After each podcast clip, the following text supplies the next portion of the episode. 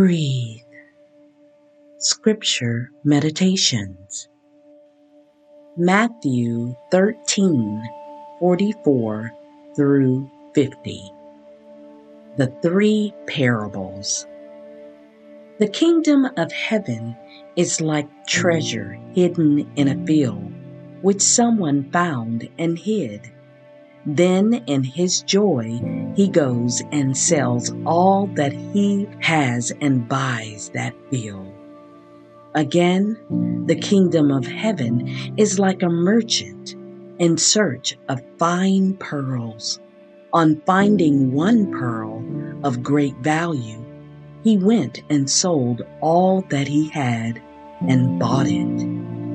And again, the kingdom of heaven is like a net that was thrown into the sea and caught fish of every kind. When it was full, they drew it ashore, sat down, and put the good into baskets, but threw out the bad. So it will be at the end of the age. The angels will come out and separate the evil from the righteous and throw them into the furnace of fire, where there would be weeping and gnashing of the teeth. Have you understood all of this? They answered, Yes.